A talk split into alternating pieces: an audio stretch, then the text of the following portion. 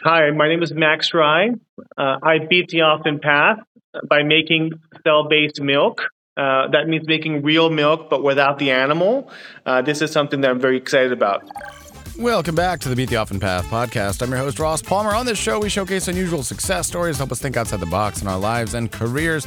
Well, my guest today is Max Rye, and he is the co founder and chief strategist of Turtle Tree, the world's first sustainable lactoferrin made with precision fermentation. Don't know what any of that means? Great, because I didn't either. Essentially, they're able to not just emulate real cow's milk, but actually produce the identical proteins, the ones that give both cow and human milk its nutritional value. We'll learn how Max decided to embrace the kind of change he wanted to see by founding this futuristic company that has the potential to change so many industries around the world. Well, they just closed $30 million in Series A funding, so it's game on time. Here's Max Rye, co founder of Turtle Tree. Well, welcome to the show, Max. Thank you so much for joining me all the way from Singapore. We've got uh, several miles of cable between us right now. Let's hope that the technology gods are smiling down upon us right now.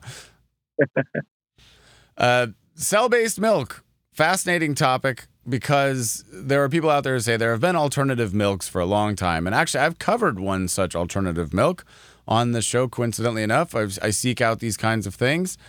But there are those who would say, oh, we've had oat milk and almond milk, and we've had various different types of milk, coconut milk, hemp milk, whatever.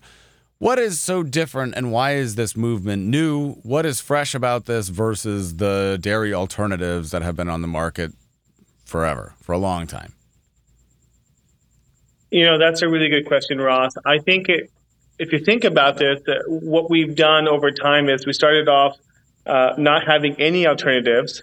Um, it, it, I mean, I think soy was one of the early early um, alternatives that, that were out there, and then we went to something with oat milk and other types of milks that resembled, you know, the texture of milk and maybe even the taste of it in some ways. But one thing that we were still lacking and have been lacking is the nutritional value. I mean, there's a reason why people grow up drinking milk, right? They, you know, the mothers tell their kids they drink a glass of milk. There is actually some science behind that. There's a nutritional value in what you're drinking and and it turns out there are specific proteins um, and proteins we've never heard of. Actually, we've heard of whey and casein, uh, but nobody's really heard of things like lactoferrin. Actually, those are the real proteins in milk that give it that extra benefit, that health benefit. And that's really where we saw the opportunity to use technology to be able to produce some of these most valuable things that are in milk and being able to uh, make those available and maybe even put those into these existing milks that are out there to, to fortify them. Yep. Well, there's been different criticisms on different sides of this issue. There are those who say that milk in its current form is causing all kinds of problems for kids, those who are vegan or who are against. They say, why would you give a cow's milk, something that's designed for a baby calf, to a human? It doesn't add up. And you're saying, yes, there is some kind of logic to feeding kids cow's milk in general. There are others who say the way that the milk industry has been done recently, that it's causing kids to hit puberty faster or to somehow grow in an unnatural way that's causing problems. And then on the other side, you talked about soy milk. There are those who are fans of dairy milk. And they'll say things like, oh, soy for men is particularly bad. I think it raises estrogen levels. I mean, you hear all kinds of things. So, what, what's true and what's not true when it comes to what we need from milk or don't need? You know, the way we drive uh, innovation is really through the science. And uh, so, one of our strongest collaborations is the UC Davis uh, up in Northern California. Uh, and they have one of the deepest teams, uh, actually, five different teams that have different insights into dairy and into milk ingredients and proteins and uh, oligosaccharides, these different components of milk. And I think that's really the best way to move forward is using going through science, being able to prove out what's good for you and what isn't. Because a lot of stuff is just anecdotal, right? Hey, listen, my, my cousin told me, my aunt told me I shouldn't be drinking this or that. When we looked at milk, we looked at, hey, listen, do we really need to be drinking more whey protein or casein? Um, or is there other parts of milk that we, we actually believe scientifically is better for you? And what we spent over the last few years is identifying that within milk and then actually laser focusing in on those specific proteins. Uh, lactoferrin is one of them. It's actually shown to be extremely beneficial for human health, for gut health, brain health, um, for iron uptake uh, throughout the body. Uh, and this protein is something that we are looking at bringing into not just plant-based milks, but other types of uh, cell-based uh, products as well. So, uh, going back to your your your first question, uh, I think there is a lot of confusion uh, in what's good for you and what's not good for you. And every side of the aisle is going to have something uh, negative to say about what they don't like. But the reality is, is we got to go through science if we want to, um, if we want to actually um, see what's good for you, and what isn't. Yeah. So what if you don't believe in science? Because my cousin posts a lot of memes on Facebook, and uh, you know he says a lot of bad things about people who don't drink milk. He calls them sissies. He says they're idiots. So why should I trust science over my cousin? Because he's been a right. He's been right about a lot of things so far. you know, I'm going to be honest with you. I can't change everybody's mind. I'm not going to be able to get, bring everybody on board. But at the end of the day, we have some major issues around climate change and sustainability, and we need to be able to bring in other options and other alternatives uh, to to the table uh, to say. And there are going to be some people who, no matter what you say, are not going to change their minds. I also have a lot of friends who also believe in a lot of things that I don't, a lot of uh, conspiracy theories as well. However, I still love them. They're still family and friends. So. Yes. No, we love science. I love science. I have a little flag that says, Yay, science. Uh, so you've been systematically studying what exactly it is. And of course, I was talking with your colleague earlier about climate change and these things that are very real and things that are connected and unconnected. And I think that's a good diving in point for your mission and your work because there's a particularly pernicious campaign of memes, a Facebook campaign. I think it's originating in the UK right now. It's a backlash where they're posting a meme where there's a left and a right, and on the left side it says all of the ingredients in a Beyond Burger, and it's a pea protein isolate, and you know some kind of oil, and all these things. And then the other side it says beef. Guess which one's better? And they're sort of framing it as a false comparison that beef is just one ingredient and it's one all natural, awesome thing, and all of these other things must therefore be worse.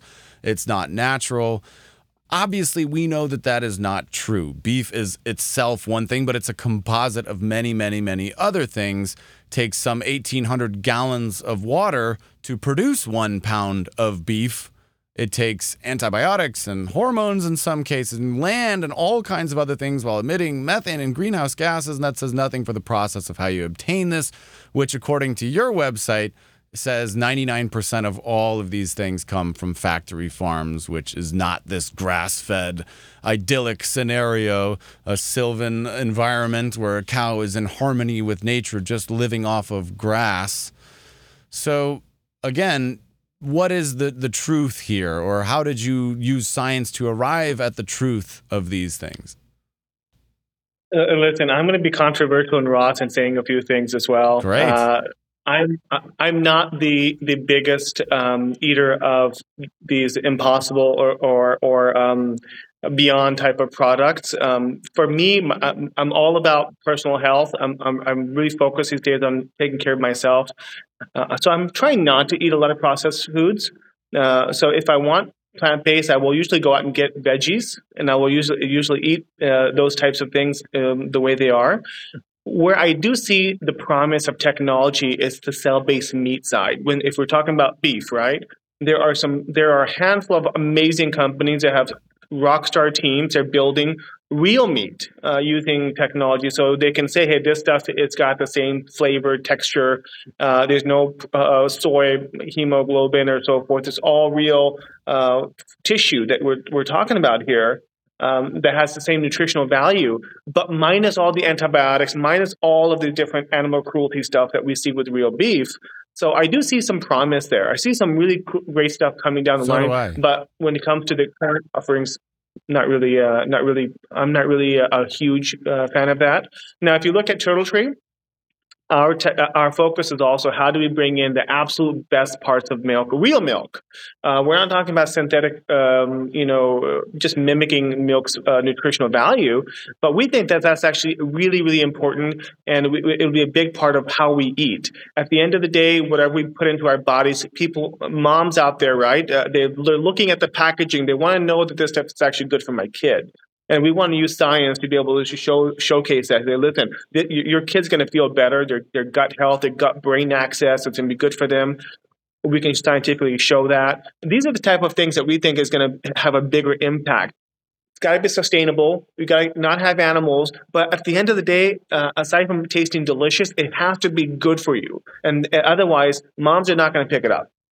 Yep. And do you add TBHQ for freshness? That's an ingredient I like to see. yes, absolutely. We're I mean, transparency and so forth is all a big part of uh, all these products coming down the line. Otherwise, I don't think people are really going to um, are going to go for it. Yeah, absolutely. So on your website, you have a nice little graphic, which in some ways raises more questions than others about how the process actually works. So describe the actual process here. What are we doing to achieve this? We really, uh, it, the process that we have, it's one of the oldest processes with fermentation. If you, you know fermentation, we know how a lot of it, some of these uh, kombucha products are made w- with fermentation as well. Uh, but it's very similar to that when it comes to the fermentation process. However, there's a few extra processes downstream uh, that that filter out the proteins that we're, that we're focused on uh, getting out. Um, but uh, I, I, think um, there are a handful of of citric acid and a number of other pro- uh, products that we currently use today already go through the same method. Um, a lot of our detergents, uh, active ingredients, all of them actually are used precision fermentation uh, to be able to uh, to produce. And this is something that we're also leveraging, uh, and uh, we're just applying a lot of the stuff for high value milk proteins. So, but how how does that work? Because I'm completely ignorant here.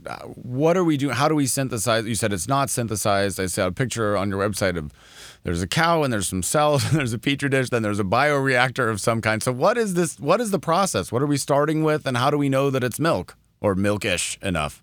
Sure, sure. I mean, so so this is how we. Um, I'm going to try to explain this as high level as possible because I'm not a scientist myself as well. Okay, good. I, and um, I'm an so, idiot, so so do your best to dumb it down.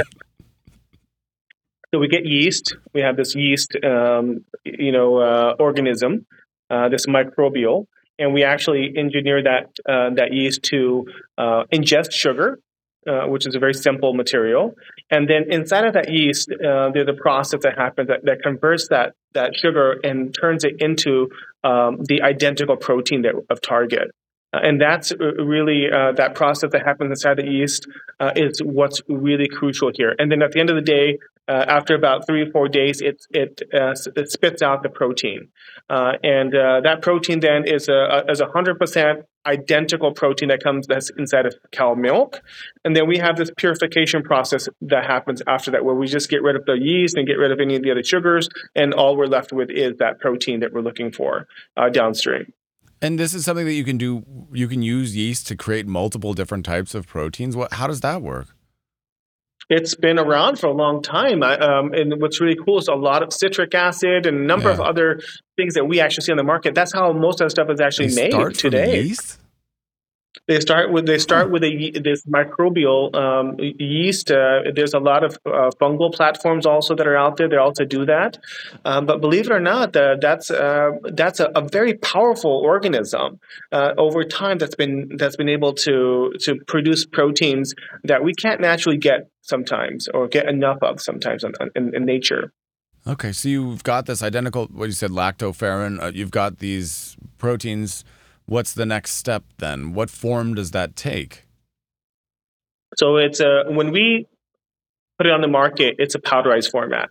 At the end of the day, it's a it's just how you would get whey proteins already powderized, um, but we would powderize the proteins and we would uh, work with all of our B two B partners. So and that's what we're doing today is we're working with our B two B partners to then integrate that lactoferrin into all kinds of other products. So anything from yogurts to to dairy, uh, alternative dairy protein uh, milks, um, even sports nutrition products. All of these things, uh, we believe lactoferrin will have a huge role in there. Uh, and we also, um, I mean, let me take a step back a little bit. One of the biggest applications today of lactoferrin is actually infant formula. Uh, I was going to talk about that later. yeah and that's also one of our uh, one of our um, uh, commercial paths as well. But infant formula, uh, you know, they've they've seen the benefit of lactoferrin. It's a, an abundant thing in mother's milk. Uh, they've seen how much of an impact it makes on, on human health. And so they've started integrating that over the last several years, but still in a very small amount because there's just not enough of it on the market. Um, and, and I want to I want to let you guys know how is lactoferrin um, isolated today? How do we get it today? So in a liter of milk, there's only about 0.1 gram of it. It's a tiny little amount, uh, and that's um, that's how we this process of, of getting rid of everything else except for that tiny little amount is just not sustainable.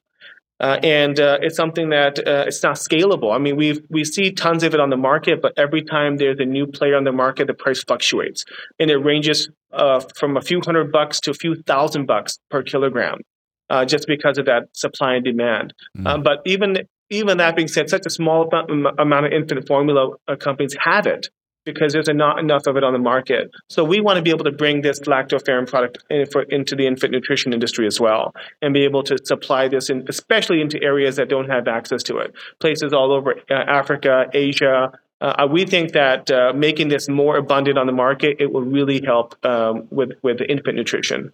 And in those cases, you'd be selling it in powdered forms. You wouldn't be shipping around liquid, which is a plus. Absolutely, absolutely. Okay. So you've isolated this, you've used an age old technique, you've got lactoferrin, it's present in both breast milk and in cow's milk, and is that and that's perhaps the linking thread between breast milk and cow's milk and why children can be raised on cow's milk instead of breast milk. Correct me if I'm wrong at any point of this. Right. So you've got these two paths here. You go to UC Davis up in NorCal and you run some tests. What kind of tests are you running? How many different milks did you compare head to head? How do you decide that this is giving us the same thing or something better? So, as when we're talking about running tests with UC Davis, um, they they have different uh, labs that can test the, um, I guess, is this protein exactly that protein? So they do the analytics around it. They have another lab that that looks at how does that protein affect your gut when it goes inside of your stomach. What what stuff happens? So they'll look at stool and a number of other different things uh, there. They also uh, look at the immune responses. I mean, there's a number of different things that that uh, the labs are able to help us with, and also be able be able to do uh, animal studies to say is this animal healthier and better uh, after consuming this this specific protein. So that's been uh, really really helpful for us to be able to um, really go, do R and D around it. Uh, but that being said, Turtle Tree we have our own um, rockstar team of scientists. Um, uh, they're in Boston. We have an R and D lab in Boston. Our chief scientist is there, uh, and then we have a lab in in the Davis area as well. And all of that has shown positive. Is there a difference of any kind, or have there been test results to indicate that this is actually better than cow's milk, or is it just at best the same? Health wise. Listen, what we want to be able, what we want to be able to show is that lactoferrin is the same as the stuff that you pull out of uh, uh, cow milk that is what we want to be able to show. Because regulatory wise, you want to be able to show that it's an identical protein, right? Uh, if it's like ten times better than the FDA is going to be like, hold on, this is not. This is a totally new product. Uh, we don't know what this is in nature. Yeah. right.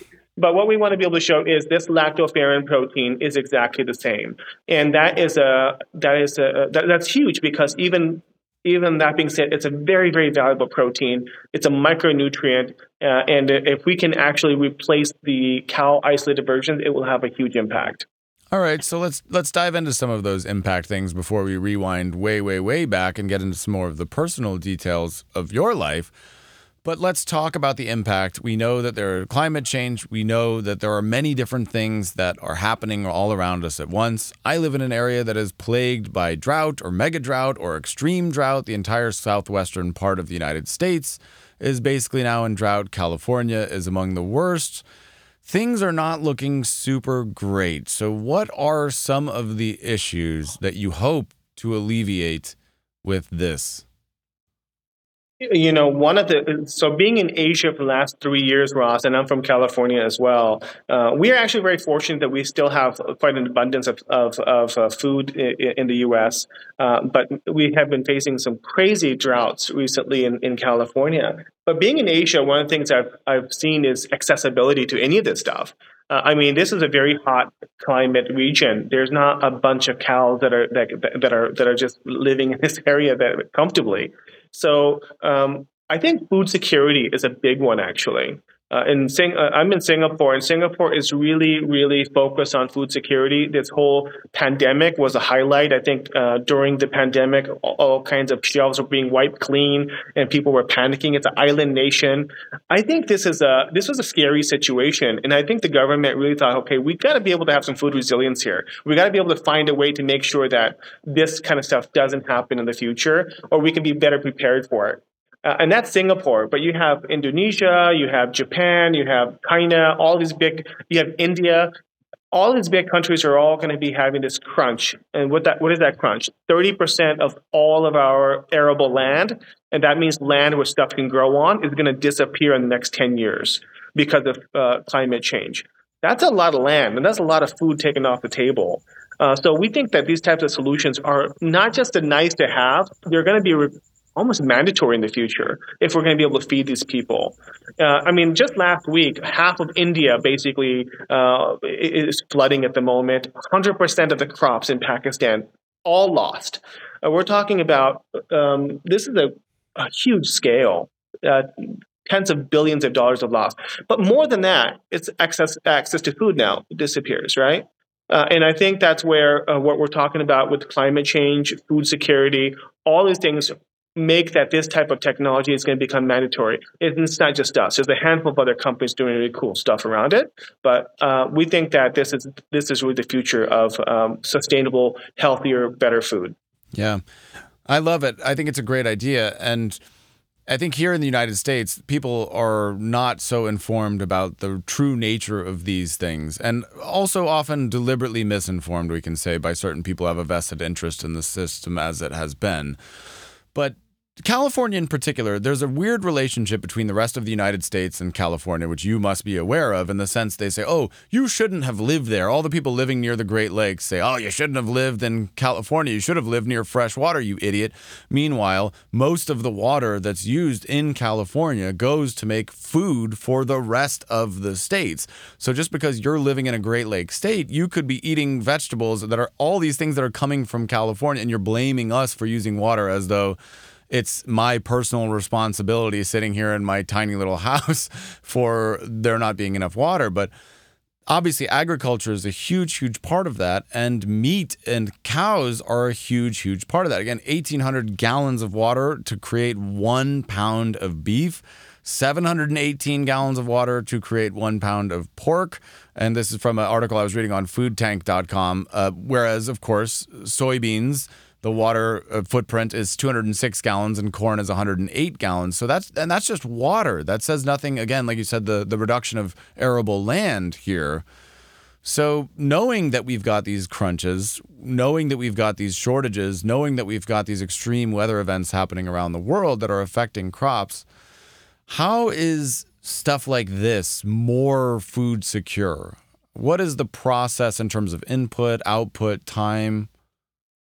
You know, Ross, when, one of the things that really shocked me when I, because uh, I'm not originally from this industry, but the sheer scale that it takes to be able to feed people, like the, the, the scale of, of how much you need to grow, how much you need to be able to, to do to be able to feed even a small city.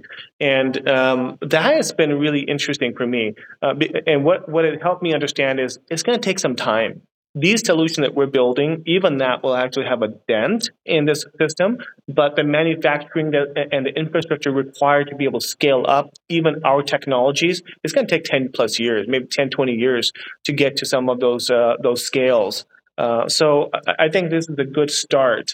Um, but if going back on what you were saying, we have massive issues in uh, California and in the Southwest, right? Uh, there's massive drought issues, and I don't think that's disappearing we we've taken um, we, we've kind of taken that for granted. Like you mentioned, people in the mid, in the, in, uh, in the in the East Coast and everywhere else kind of enjoy our vegetables and and uh, what we have in California. But that can actually um, that can actually be disrupted. If we're running short on water and having yeah. issues around the drought and so forth. So uh, for us, it's about being able to build these systems, use technology to be able to solve some of these problems, and still understand that we're going to be able to um, produce these high value proteins early on, and then at some point be able to scale that to be able to feed a much larger uh, amount of amount of people. But it's it's definitely a huge challenge, though. Well, I love the concept and replacing protein powder with a better one I think all of the applications you described are, are, phenomenal and well worth pursuing. There are many different angles, and anybody who has been a parent and who has seen that there have been shortages of formula availability in the last several years. Now, thankfully, my daughter was slightly old, older than that, so I just missed that. But knowing that there are these shortages and what a valuable commodity, even things like formula are. I didn't realize until I became a parent myself that formula was locked behind a key in most grocery stores in America because people steal it at such a high level. The demand is very, very high. And you just sort of assume before you become a parent that these things are always available, that they're readily available. You never even, it never crosses your mind and then later you start to panic. You think what if i don't have something for my kid? What if what if the shelves are empty and i can't feed my baby? That's just a nightmare scenario for every parent. So i think all of the use cases you described make sense. I think they're all valuable. I think for me just as a regular consumer it's nice to be able to just drink this add it to my protein shake and not have to worry about whey protein or where these things are coming from.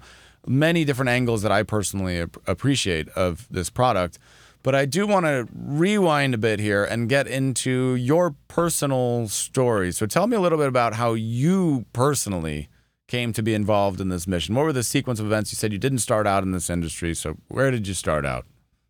Yeah, I actually, so um, UC Davis is my alma mater, but I did not do anything in ag.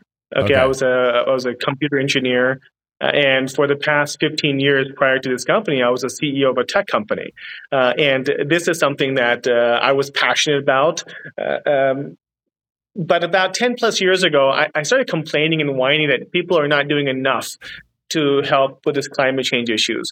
People need to get off their ass. People need to do to to to to get rid of this um, greenhouse gases. They need to to to do all these different. They need to build solutions. Well, at some point, um, you know, I thought, okay, listen, I can't just complain. I got to get involved myself. Uh, and uh, and I love the tech industry, but at some point I felt like I wanted to take a step back and reevaluate where I want to be. And I stepped down from my previous company, and I spent some time um, really really learning as much as I can about sustainability space. Uh, and the food and the food security space as well, just because all, all that stuff is super linked. Uh, and um, I, I, gave them talks on this on this uh, subject. And um, actually, Google headquarters in Singapore, I, I, came. I was able to come here and give a talk on sustainability uh, and uh, food technology. And that's actually where I met my co-founder, my CEO. She was actually working for Google, cool. and she was like, "Wow, this is really cool. This is a really, really cool thing that you can use technology to make food." Well, I had this huge challenge. I want to make milk because I I have this hobby of making cheese, and I can't find any good milk around here. And that just got us really excited. And there was this one moment when I thought, "Wow, this entire region has to import all of their milk from other parts of the world. And this is where the majority of the population in the world is.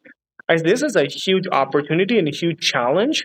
Uh, and something that this this very needed. So that was like the, uh, the, the the moment I thought we should do something together on this. Uh, and after a few meetings, we just got much more serious and much more uh, excited about the space. Now I want to take a step back. I'm a I'm a tech guy. It's not like I know anything about the space. So I actually went through a, a journey in myself where I reinvented myself, right? I had to learn. I took courses online uh, at uh, on this uh, MIT biotechnology course. Uh, I actually just finished uh, an EMBA program uh, at, at ESSEC School of Business.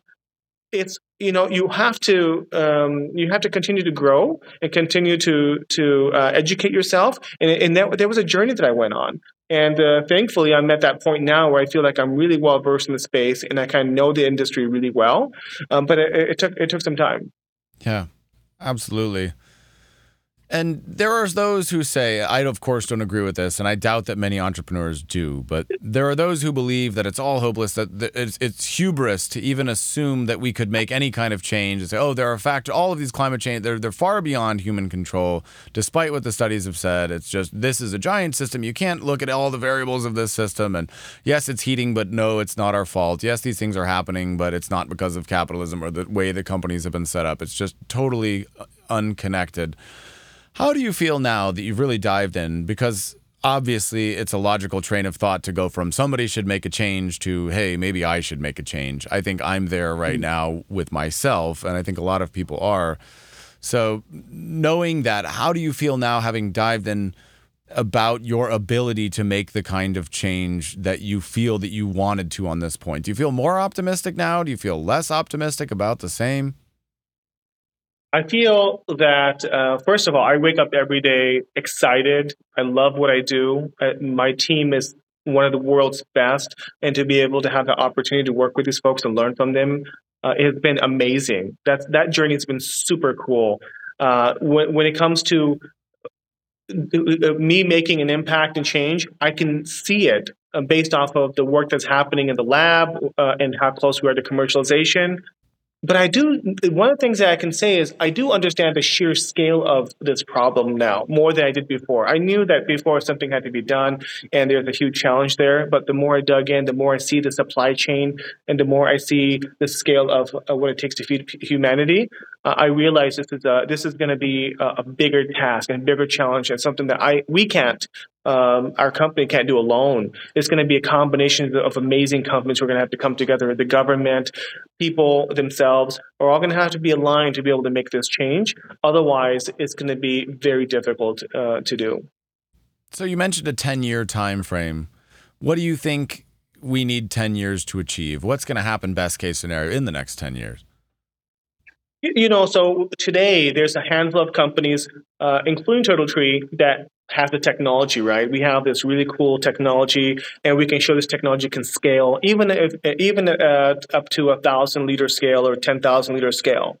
But what what, need, what needs to happen is more infrastructure on the manufacturing side needs to happen because these processes need to happen at fifty thousand liters, multiple massive tanks, but those types of systems take time to build. I mean, if you look at the manufacturing facilities today, sometimes it's taking four or five years to build a large manufacturing facility, and we need a lot of these facilities throughout the world, uh, not just a, not just a few. Uh, so I think that's that's where it's going to take some time. It's going to take some time there. I think regulatory approval. I don't think that's going to be an issue. Um, many companies have already shown this is a safe product, it's a good product. Um, but uh, I think what's going to take the longest is really going to be the infrastructure around the space and building that up and being able to get the supply chain set. And by the way, it's not just startups. These big companies like um, like Givaudan and and DSM, many of these players are taking this seriously now. They're all actually investors into this technology as well. So um, they also see the challenges and they want to get ahead of it. So this is going to have to be a, um, a collective effort from, from the whole industry. Well, speaking of investors funding, I saw recently again that you closed 30 million in funding not too long ago. That might be old news by now. Uh, how have the investors been responding to the idea? How has the climate been? So uh, you know, we're very fortunate that many of our investors are amazing. Um, Prince Khaled from KBW, um, we have um, CPT Capital, Jeremy Coller's office in the UK. Really, a lot of global investors. Verso, who led our last round, is an amazing investor. Their whole team has been uh, amazing. But really, the type of investor that you want uh, to have on your cap table should be aligned with your goals. Uh, they should be a part of this industry, so they're they they also see this as a mission f- for them as well. Uh, so this is this has been uh, interesting. It's been exciting, uh, but so far we've been very fortunate. We also won the Temasek Livability Challenge. Temasek is basically the sovereign fund here in Singapore. they have put a lot of efforts into this industry, and we are very thankful to have their support. Um, we will be doing another round in the future, but I just want to say that we think that continuing to bring on investors who care about climate, who care about food security, uh, who care about the space, uh, who are educated in the space, are better to have sometimes than people who are just looking for returns and just looking at a time period, uh, because at that point, uh, sometimes there can be a lot of misalignment. And do you think there are enough of those people who are able to say, yes, we can wait 10 years because this is something that humanity needs versus me getting X return in the next three years? I think more and more are. And what many sovereign funds are also recognizing is this is not just about returns. This is about food security. This is about how do we feed our people in the next 10 years. Uh, and when, when, so I, I kind of, um, I kind of liken this to the mRNA uh, vaccine, right? Uh, you know, these guys actually puddled away for about 20 years, uh, and nobody really gave them any, like, ah, I don't really right. know what's going to happen with that virus, right? right. we have enough other stuff going on. And then all of a sudden, a huge catastrophe happens uh, where we have this huge pandemic. And then these guys now are some of the most valuable in the world. And, and this, is the, this is the technology we need to be able to save humanity uh, in, in many ways. And I do believe there's going to be that point in the future where we're going to have some massive droughts, massive issues around the planet, and technologies like this are going to be become one of the main ways that we continue feeding the, feeding our people. Yep, I completely agree. And to your point about the mRNA vaccine, that was in the early days of when I started this podcast. Obviously, I wanted that one woman. I can't remember her name. I wanted her on this show so bad. She was a mega star at that point. But you expect somebody who's been doing it. we always talked as kids, and I'm sure it was like this for you as well. You say, What if I could invent a cure for cancer or a cure for AIDS? What what a hero I'd be. And here I thought they did that. And instead of being celebrated as heroes around the world, they're crucified, they're vilified as some kind of horrible monsters. I thought, how cruel is that? Somebody does something so amazing over a 20 year period, and instead of celebrating it, we accuse them of incredible harm. That just really broke my heart, uh, people's unwillingness yeah. to accept that. And I think it speaks to a broader distrust of science, the scientific method, the scientific process a broader distrust of anything scientists say, which again I feel is very unfair. But it does appear to be the world that we live in. So probably people will accept the solution, but maybe begrudgingly accept it or. Uh, with great uh, kicking and screaming in 10 years when they have no other choice. I don't know. Maybe well, you're, you're, right. And Ross, you mentioned, you mentioned there's a lot of people who are like, "Hey, this is the this climate change is not real. This is not real."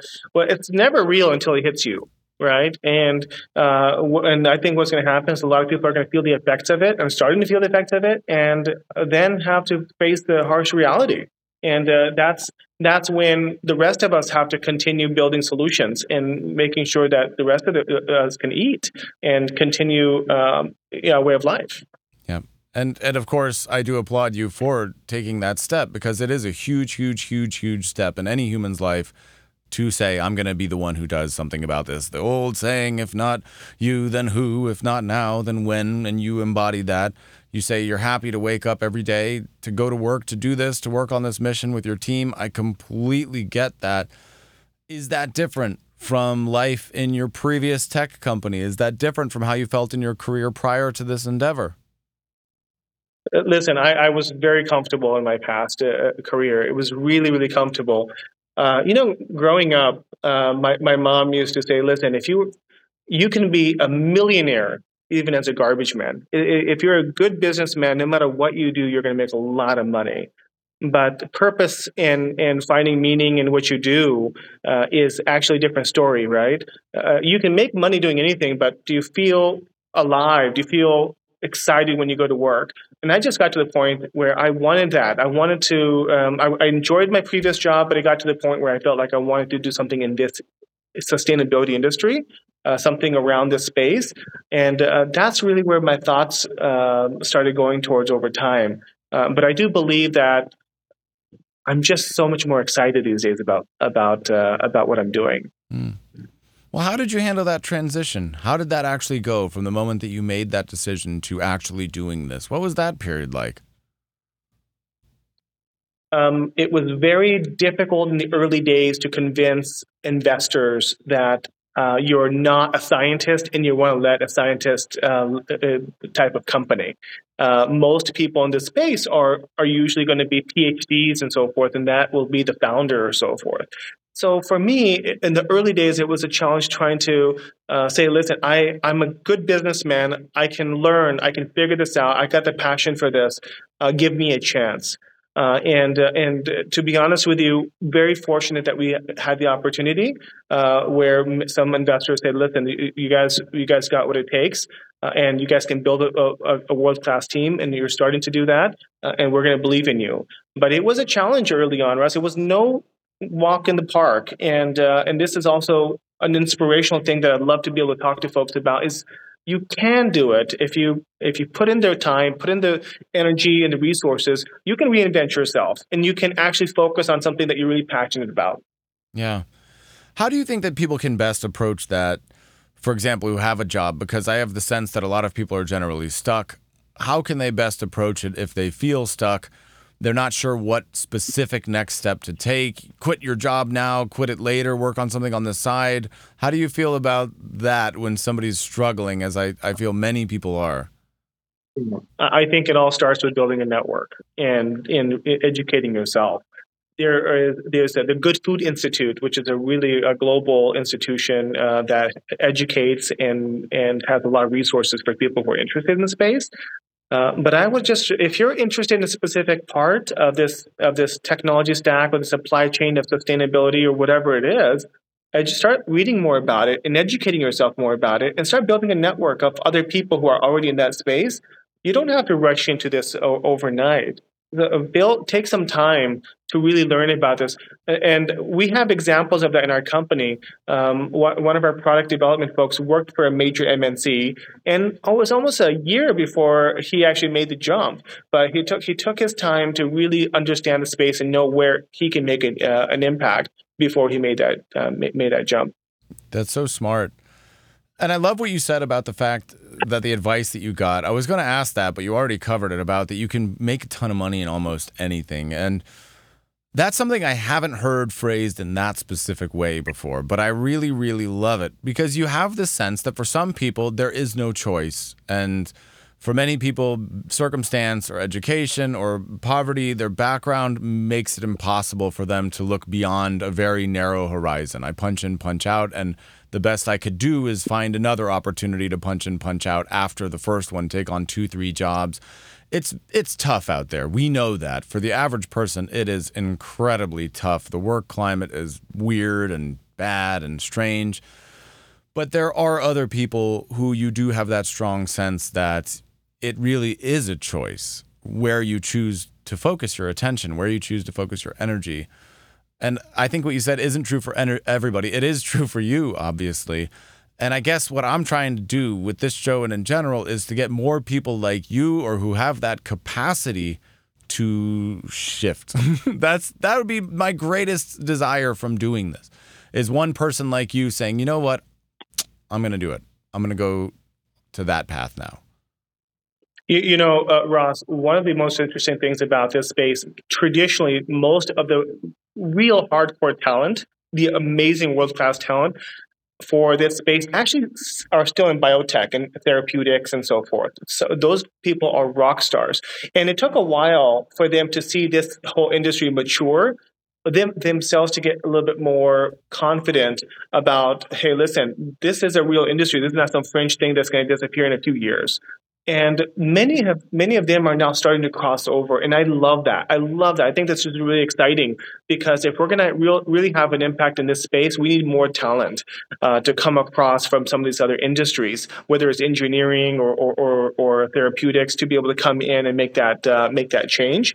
Uh, but yes I, I think that many of, of these folks are looking are learning and they're listening to podcasts like yours. And I, I know a lot of people who've listened to podcasts and and looked at reinventing themselves following that. So I think this kind of stuff does have an impact on people. Yeah, and it's just so great. Well, for me personally, one of the greatest things, it's been so reaffirming to sit across from intelligent people who are making who have their priorities in the right place. I've talked to a lot of people in the past who made a lot of money, but they did it in ways that I felt were unethical or kind of shady or yes, they gamed the system in some way, but it wasn't something that you could really feel good about. And I was just listening to a show. Uh, my wife listens to Oprah sometimes, and she has books by Eckhart Tolle and that. And I was listening to some interview between Oprah and Eckhart Tolle talking about spirituality and whatever uh, his his book is. And there was a moment where Oprah was talking about appreciating the trees and nature and all of this, and then she felt for her audience that she had to clarify by saying, "Oh, I'm not talking about any kind of hippy dippy nonsense granola eating."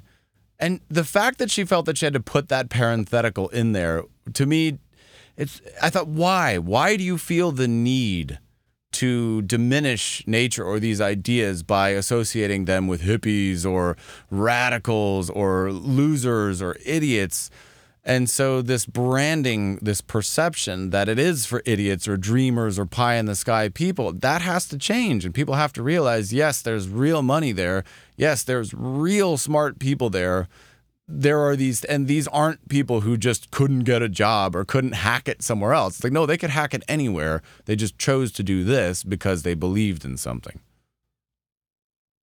You're, you're absolutely right. And I think as time goes on, we're seeing that a lot more young folks coming out of college uh, as well are starting to ask these same questions. What's actually important to me in life? Where do I want to be? Um, you know, it's not about survival. I know I can find something to eat, uh, but it's about what what what gets me excited in life. And I think that nature aspect, um, being able to uh, enjoy uh, our our environment is becoming a big thing. I mean, there's a lot of anxiety amongst young folks these days uh, about whether or not they're going to have access to the same type of jungles, forests, and and uh, national parks that we've enjoyed historically. So um, I, I do believe that many of these folks who are coming into this industry want that. I do believe that in the general public, we all love the nature and we only freak out when, when we don't have it right? And that's the only time that we were like, hey, what the heck? Where is where's my park at? Uh, only people who don't have access to this, those places are the ones who are complaining about it. And I think sometimes um, we just take things for granted. Uh, so uh, I, I, do believe that I do hope that that changes. So. Yeah, it seems like that's been the story of humanity for the last several decades, taking things for granted, just across the board. And perhaps now we're not going to be able to do that to that extent anymore. We're not going to be able to take these supply chain things for granted. Like, like you said, you're in a region that imports almost everything. Supply chain is a huge, huge, huge deal. Who has what? Where is that located? How do we get it from A to B? All of these things are interconnected. You've got a, a gas shortage over here. Well, how are things going to get imported over there? It's all interconnected. And doing this has made me realize that more and more exactly how these connections are formed and how things that seem to be at first totally different issues are actually not they're all related. And the great joy of doing this has just been sort of peeling back the onion on that and just getting a sense. You'll say something over here. It's like, oh, three weeks ago, somebody else said something totally different in a completely different field, but they're they're related. And and I love thinking about that. And I'm very curious, you know, in the next uh, yeah the next five years when you start making inroads into which market is going to break first for you, which one is going to be the first most awesome? Is it going to be? I mean, do you have a gut feeling on that? Uh, you, you, know, absolutely. I, I think uh, for TurtleTree, we're actually looking to launch a, a product to the market um, sometime next year. Uh, so we're actually very excited about that.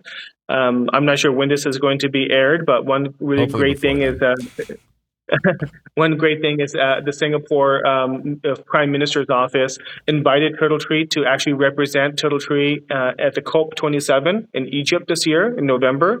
Uh, we'll be showcasing some of our early products there. But I think this is really an exciting time because we're seeing a lot of great products, sustainable products that are starting to hit the market in the next five years, we really want to be one of the global uh, major players in this bioactive dairy proteins or healthier um, proteins that we can actually produce using our platform. Uh, and, and really make a dent there. And as you mentioned earlier, the supply chains, we also want to be able to work with the supply chains to be able to integrate our technologies and our solutions into those existing supply chains as well. Sounds fantastic. Well, clearly you got a great head on your shoulders. I have the utmost faith that you're going to pull this off and it's going to be fantastic. I really look forward to what you bring out in the next year and also to how it impacts not only people like me, but again, those other people around the world who really need something like this and they need it yesterday. So, uh, very exciting. I can't thank you enough for sitting and sharing your valuable time with me, Max. I very much appreciate it. Um, Thank you, Ross. I hope that made a difference. I hope people listening out there, uh, you know, found something really useful out of here. Please follow us or come uh, go to our website, turtletree.com, uh, or follow us on LinkedIn. But just, uh, and if, if nothing else, be inspired to do something. Everyone has a has a um, has a place in this in, in this table.